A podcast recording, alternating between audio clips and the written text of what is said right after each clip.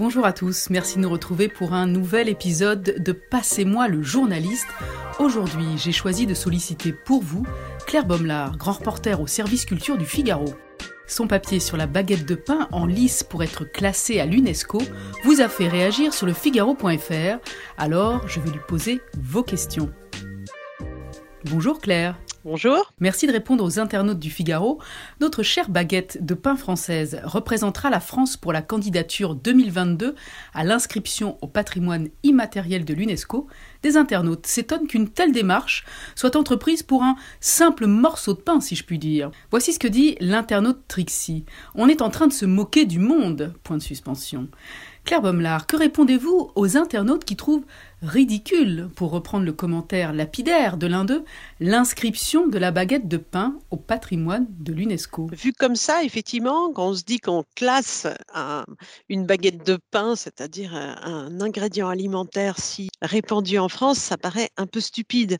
Derrière, évidemment, ce que l'on veut classer ou parvenir à classer, c'est plutôt la boulangerie et le geste traditionnel. C'est presque plus une recette et un savoir-faire. J'engage tout le monde qui trouve ça ridicule à comparer des baguettes. Il y en a qui sont très bonnes et il y en a qui sont ignobles.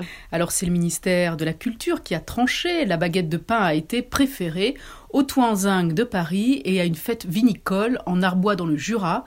Sur quels critères le choix s'est-il fait? Alors, il y a un dossier très épais à monter, ça a l'air de rien, mais celui sur l'art de faire une baguette de pain a pris quatre ans parce qu'il faut que tous les professionnels soient d'accord sur la définition, il faut qu'il y ait un certain nombre de signatures, il faut que des experts se penchent pour montrer que c'est traditionnel. Enfin, oui, il y a toute une chose comme ça un peu technique qui fait qu'il y a un certain nombre de dossiers qui ne passent pas la route. Ensuite, ça appartient au ministère de la Culture. C'est lui qui va choisir parmi les dossiers qui sont présentés. Alors, je ne suis pas dans la tête de la direction du patrimoine ni dans celle de la ministre de la Culture.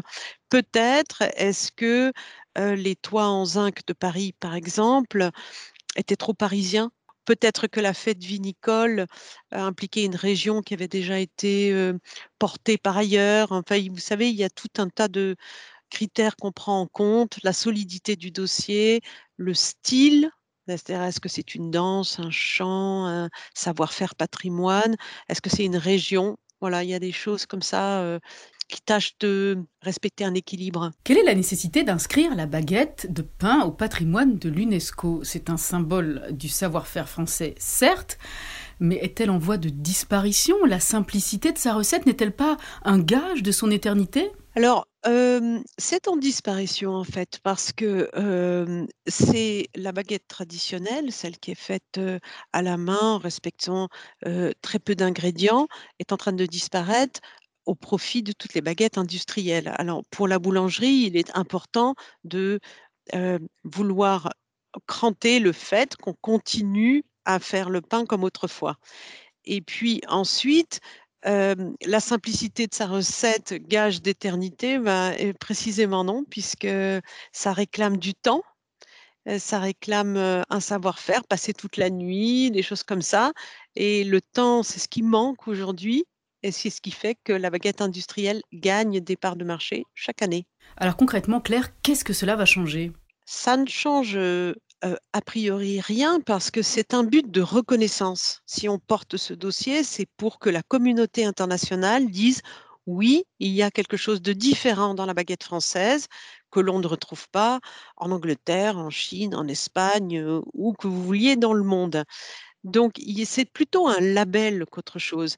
Alors, évidemment, le milieu de la boulangerie en est extrêmement fier et heureux parce qu'ils disent que s'ils sont classés, ça sera la reconnaissance pour un certain nombre d'artisans boulangers de travailler à quelque chose qui est reconnu dans le monde entier.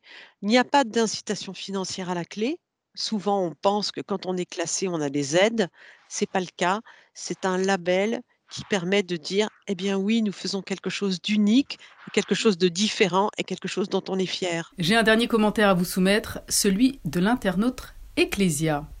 Les grincheux des commentaires semblent vouloir attendre que le reste de la gastronomie mondiale soit protégé avant la gastronomie française dans leur haine autodestructrice d'eux-mêmes.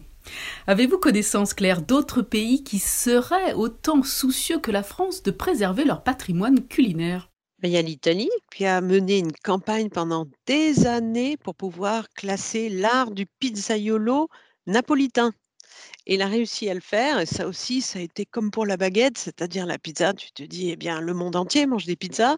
Mais lui, il avait cette idée que, il y avait quelque chose de totalement à part et qu'il voulait vraiment avoir un label. Donc l'Italie est aussi là-dedans. Nous, la France, c'est un de nos grands axes parce que le repas gastronomique à la française est lui-même classé. Donc on va je pense, voir plusieurs autres candidatures dans les années qui viennent sur, comment ce repas se décline. Donc il y a d'autres pays, mais nous, on est bien, bien devant. Merci beaucoup Claire Bommelard d'avoir pris le temps de répondre aux internautes. Je rappelle que vous êtes grand reporter au Figaro Culture. Je suis Charlotte Barillon de Nebouy. Ce podcast a été produit par Guillaume Cabaret. À très vite pour un nouvel épisode de Passez-moi le journaliste.